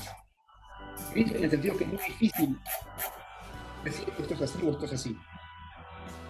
Para mí es completamente ridículo decir que la marihuana es como el daño máximo, porque no lo es, y tiene, eh, puede servir terapéuticamente. También es ridículo decir, ah, es re natural, no pasa nada, está todo bien. O sea, un costo tiene, sobre todo en adolescencia, cuando se está, ¿no? cuando hay muchos cambios en el sistema nervioso central, tiene un impacto que no es del todo bueno. Cuando hay excesivo consumo, por supuesto. No Eh, es la, no es la música lo que lo corta, es la conexión de la Universidad de los Andes, donde está Carlos. Que a veces se corta un poquito, pero nada terrible. Eh, pero, pero eso, entonces es difícil, es como, viste, yo creo que es una droga, es, gris, es difícil decir, ser muy eh, ex- extremista, es muy difícil decir, este, eh, porque claramente no es la heroína, pero tampoco es agua. Yo creo que tiene un lugar ahí en el medio donde eh, hay gente a la que le sirve terapéuticamente, o sea, por ejemplo, yo estuve en un laboratorio, en un momento hice, hice una pasantía muy breve en un laboratorio en Francia, en Pasteur, de una semana o dos. Y había un chico ahí que era una bestia, o sea, el chabón era brillante, pero brillante.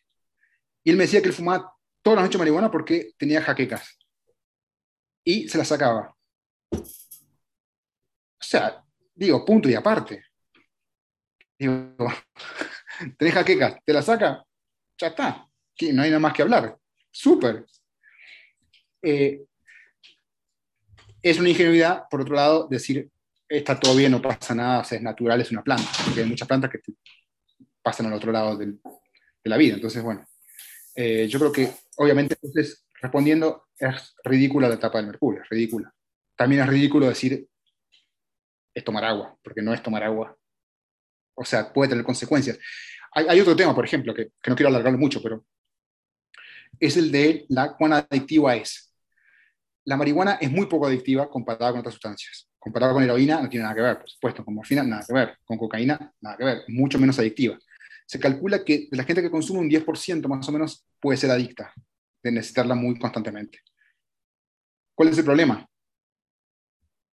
Hay muchísima, pero muchísima más gente que consume marihuana que, que la gente que consume heroína o cocaína. Entonces, cuando uno habla de un 10% de una cantidad de gente que es muchísima, es, mucho, es un número grande. Digo, es un número que uno puede contemplar como, bueno, acá puede ser un tema de salubridad, cuando hay tanta gente que puede ser adicta solamente por una cuestión de porcentaje, ¿no? O sea, 10%, eh, co- como les digo, eso, ¿no? 10% de 10 es 10, no es nada, pero de 100 millones es un montón. Entonces, nada, yo creo que, que hace falta saber cosas, hay gente a la que le ayuda, no hay nada que decir, eh, pero es falso decir, está bien, no pasa nada. Como que consecuencias puede tener, ¿sí? sobre todo en gente más joven. Hay una pregunta en el chat. Sí, eh, Camila Villafranca ahí. ¿La leo o Como quieras, sí. ya? Dice Camila, eh, me llamó la atención lo de la epilepsia subclínica asociada a demencia tipo Alzheimer. ¿Cómo se detecta la epilepsia subclínica como tal, considerando que su diagnóstico necesita al menos dos crisis convulsivas? ¿Y qué tipo de crisis se han visto asociadas con miclonía? Esa pregunta. Eh, Ah, yo estaba viendo otra, por eso me confundí, por eso me quedé como... sí. ¿Qué es lo que, lo que hablaste que viste en Zurich? eh, es, es buenísima la pregunta de Camila, es buenísima como lo decís. Y, básicamente la respuesta, eh, hasta donde yo sé, porque tampoco soy experto en, en ese tema de... O sea, bueno, hice esas cosas, pero después no, no seguí. eh, es un problema. Básicamente es un problema hacer mucho análisis con eso, porque si es subclínica, ¿cómo sabe uno en qué momento te da? Entonces es súper controvertido el tema, es súper controvertido, porque hay gente que dice, eh, ¿cuál es el problema? Que una cosa que vos encuentres pacientes que, como muy bien decís, vos necesitas dos crisis convulsivas para que sea epilepsia, o sea, epilepsia no es una crisis convulsiva. Se deben cumplir ciertos patrones para que sea epilepsia, ¿no? Entonces, eh, estas, estas subclínicas muchas veces son encontradas solamente por electroencefalogramas, donde se pueden ver que ciertas zonas tienen eh, esta hiperactividad, ¿no? Esta, eh, sí, eso, esta hiperactividad es sincrónica. Eh, no, yo no te diría tanto como mioclónicas que, que me acuerde ahora, la verdad no creo que eso. Creo que es más bien por el electroencefalograma, por, por esta hiperactividad que se ve. El problema cuál es? Es que si sustenta a tener un paciente, menos aún un paciente con Alzheimer, eh, midiéndole con un el- electroencefalograma cada, cada dos horas, o sea, imposible, obviamente, a, a ver cuándo te encuentro. Entonces yo creo que es muy difícil estudiarla. ¿Cómo, cómo se hace? ¿Cómo se hace para una cosa subclínica que, la única forma es meter a una persona eh, electroencefalograma y tratar de encontrar algo? Entonces, hay gente que lo ha hecho, sí, que ha encontrado hiperactividad en zonas de pacientes con Alzheimer, sí. Eh, más de una vez, sí. Ahora, como siempre, eso no implica causación, ¿no? Que es la discusión de todo esto. Esa persona puede ser una persona que tiene cierta epilepsia, que ya tenía subclínica y tuvo Alzheimer. No necesariamente quiere decir que el Alzheimer hace que sea propenso a tener epilepsias subclínicas. Yo creo que esa es la gran discusión que todavía, hasta donde yo sé, es difícil resolver. No sé si es, o sea, la verdad que una respuesta pobre, pero es lo que sé. Ah, bien. Dijo súper muy te- claro. Hay ¿Eh? otra pregunta. Dice, sobre los efectos de la marihuana, tengo entendido que el efecto del ánimo es controversial, lo cual es cierto. Por una parte puede disminuir la ansiedad y estimular la presión sensorial, pero por otro, a corto plazo puede aumentar la ansiedad. Eh, desta- eh, destacando episodios de crisis de pánico como eh, las llamadas pálidas o mal viaje.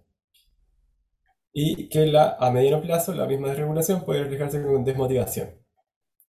A largo plazo, por otro lado, afecta la corteza prefrontal y sus funciones ejecutivas, principalmente la memoria, el comportamiento, eh, específicamente una tendencia al aislamiento, o sea, no lo había escuchado nunca. Eh, ¿qué nuevos estudios existen al respecto? ¿Es realmente posible afirmar que mejora el ánimo? Mira, lo, lo que yo conozco sobre estados de ánimo y marihuana es que los estudios que yo conozco, que no son, o sea, no sé si son los más nuevos, o sea, tienen seis años, viste que en ciencia, y me decís, no, hay un estudio que salió ayer, te creo. Eh, los que yo conozco indican que es muy, muy dependiente de la dosis, que hay una dosis que es como óptima, donde al parecer, al parecer, el ánimo mejoraría. Lo que es difícil es dar con esa dosis, por supuesto, porque eso va a ser muy dependiente de qué, de la planta, eh, porque recuerden que todas las, o sea, cada planta eh, puede tener su, su grado de. THC, su grado de CBD. Claro. Hay toda una discusión de qué hacen las otras moléculas que no son cannabinoides, ¿no? terpenos, cosas así, cuánto influyen esas moléculas, no sé. Eh, además del, del nivel de THC, ¿importa en moldear la respuesta cuánto haya las otras moléculas? Seguramente sí, desde las otras cannabinoides seguramente sí. Entonces, todo esto, más la genética del individuo, hace que sea difícil dar como con un, un sí o un no así muy determinante. Pero lo que sí se ha visto, que me acuerdo, es que hay un rango de, eh, digamos, de, de Concentración. concentración de cantidad de THC que en muchos individuos sí les mejora el ánimo. Ese rango de concentración, por supuesto, hay que dar con él. Y también depende de cómo se incorpora eh, el cannabinoide. O sea, es muy diferente si se hace fumando, si se hace comiendo un brownie, si, etcétera, etcétera. Entonces, todo, esto también contribuye a que sea complicado eh, decirlo de una forma muy, muy tajante. Pero sí me acuerdo que apenas uno se pasa de esa eh, concentración, de esa cantidad, eh, cambia y es mucho peor. O sea, puede aumentar la ansiedad, el ánimo baja, etcétera, etcétera. Eh, eso es lo que recuerdo de, de lo, de lo que, como les digo, o sea, no es un estudio de ayer, es un estudio como hace 5 o 6 años. Eh, entonces, estudios al respecto, bueno, son, son estudios de estos que hacen con, bueno, obviamente son cuestionarios, son- le preguntan a la gente, qué sé yo, es un tipo, es un tipo de estudio. También ¿no? tienen su sesgo ese tipo de... Sí, Las encuestas tienen siempre sesgos, digamos. bueno, había, había un chiste que. eh, un chiste don- donde decía que, que- que todo lo que conocemos de ciencia eh, vale solamente para eh, universitarios blancos de 20 años de Estados Unidos. Por- porque son, viste, lo- lo- los que siempre se, se- se usan para estos ensayos, para estos estudios. Pero bueno, nada. eh, eh, entonces, ¿es realmente posible afirmar que mejora el ánimo? Yo diría que para mucha gente sí. En determinados rangos parecería, parecería que sí. Yo tampoco nunca quiero ser muy... ¿no? Estamos en biología, qué sé yo. Parecería que sí en determinados rangos. Sí. Eh, bueno, pregunta. más, digo, no, no, quiero que esta contestación suene como vulgar, pero por algo la gente lo fuma. ¿no? O sea, no, no lo fumo para, sentirse mal, la fumo para sentirse bien, básicamente, ¿no? Entonces, este, obviamente hay mucha gente a la cual sí, le mejora el estado de ánimo, la- le, reduce la ansiedad. Eh, el, problema también viene con, no solamente con, cada persona y lo que le es a cada persona le, le es significativo, eh, sino que además también, ah, recuerden que es un lípido, o sea, que, que se disuelve en grasas. Entonces también el índice de masa corporal, todo eso influye muchísimo en cómo, va a, en cómo se va a guardar el, el cannabinoide, en cómo se va a, a liberar, etcétera, etcétera. Eh, pero además, recuerden que otra cosa que lo complica es que cuando se usa una sustancia por determinado tiempo, hay tolerancia también, lo cual puede cambiar todo esto. Entonces, alguien que le hizo mejor, después, por necesitar cada vez más cantidad, le puede hacer peor, o puede no sentirse tan bien. Eso también le añade complejidad, creo. Y para ir terminando, pregunta. Dice, ¿existen estudios sobre epilepsia cannabinoides en nuestro país? Eh, como estudios, mira, yo sé, eh, sé que hay compañías, no son estudios, sé que hay algunas compañías que venden eh, cannabis terapéutica. Eh, y eso me parece, o sea, entonces uno va a la página web y uno encuentra un montón ahí de este tipo de comentarios así buenísimos. A mí me parece truchísimo, o sea, me parece como que no es... eh, uno nunca debe basarse mucho en eso, ¿no? en, en- en estas compañías que hacen un mercado con eso. Entonces en- uno encuentra ahí todas las, las, eh, todo lo positivo eh, de la gente que, o sea, la gente deja ahí su percepción siempre positiva, por supuesto. Entonces, bueno, eso no es un estudio y no hay que justamente hacerle mucho caso a eso porque hay un interés monetario. Eh, estudios hechos, epilepsia y cannabinoides, sin un interés monetario, en Chile, eh, no que yo sepa. Pero bueno, habría, habría que verlo, habría que estudiarlo. Eh, no estudio clínico, quiero decir. Sí, sí se han hecho estudios de, de estos tipos de encuestas, como para ver si la gente siente mejor, siente peor, ese tipo de cosas. Pero en un estudio clínico donde uno pruebe, por ejemplo, eh, un componente activo, cosas así, que yo sepa. Súper bien. Yo creo que con eso estamos casi.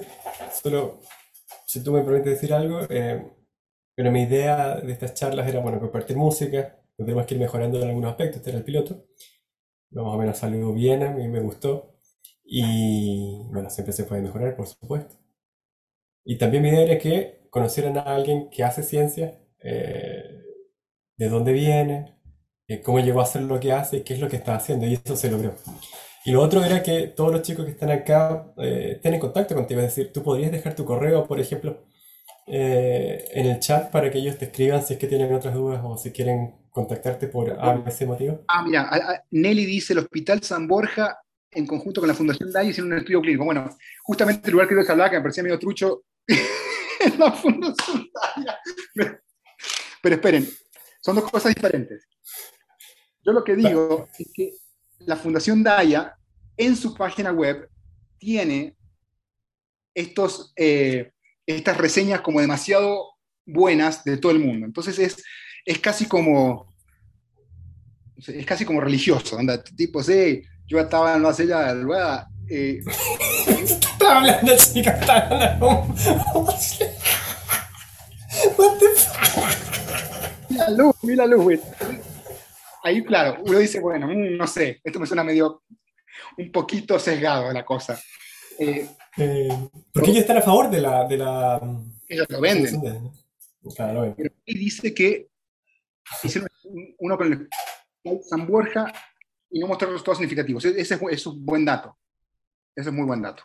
Este, estaría bueno si, si Nelly tiene el, el, eh, ¿cómo se dice? El, el link, el, el paper o, Ah, que, que- que por- porque, porque yo la verdad es que, que no lo sabía con, con- con ellos. Eh, Pero claro, hay que tener ojo también en ese tipo de cosas con respecto a los secos, pero, pero si el resultado no fue significativo, habría que entrar a ver por qué no fue significativo y la interpretación del resultado, cómo hicieron las mediciones, qué midieron, etcétera, etcétera, etcétera. no, ojo, además, a mí, este, insisto, obviamente, eh, eh, uno siempre quiere que le den resultados bonitos y eso, pero la ciencia, la realidad es que uno no sabe. O sea, yo no sé qué, qué, qué hace la naturaleza, no tengo idea. Entonces, un poco la idea es decir, bueno, es hacerle preguntas a la naturaleza, hace algo, no hace algo, estudiarlo. Y, para mí, en realidad, es. eh, yo creo que la pregunta parte por dos lugares. Realmente yo no creo que sea como la, la droga así celestial que, que llegó y que está todo bien y punto, para nada. Eh, pero sí creo que hay gente a la que le hace bien y por eso lo fuma, incluido epilepsia, hay gente que lo fuma para eso, hay gente que lo fuma para otras cosas. Eh, no quiere decir que eso va a funcionar para todo el mundo, ni de cerca. Pero un poco la pregunta es, bueno, ¿por qué le funciona a esta gente? Al- al- A, la poca o mucha que le funciona, ¿por qué le funciona? ¿no? Y si hay forma de potenciar eso, de hacerlo más específico, de hacerlo que funcione para más gente, o quizás no hay forma, no sé. Pero bueno, un poco la pregunta es esa, o, o quizás decir, ¿sabes qué? No, este, no vale la pena porque, porque funciona para demasiada poca gente. Claro. Bueno, Carlos, gracias por eh, acompañarnos, gracias por compartir tu experiencia, por tu playlist. Eh, Gracias. disfruté, yo creo que el, más, el que más lo disfrutó fue yo porque tuve que escucharlo. Al final no pudimos compartirlo del todo acá. Pero que estuvo buena la, la esta, Johnny Bullets. Eh, estuvo. Pero filete, filete, filete. Oh, sí. Muy bien. Ya, Gracias. gracias a todos los que nos acompañaron. Gracias por estar aquí en este piloto. Aquí. Trataremos de mejorar. Vendrán otros invita- invitados. Carlos, gracias por permitirnos conocer tu laboratorio. Literal, No. lo estamos viendo. No. Así que estamos a la habla. Rodolfo, gracias por su trabajo Saludos, también. chicos. Que todos Muchas gracias. Muchas gracias, doctor. Gracias, chicos.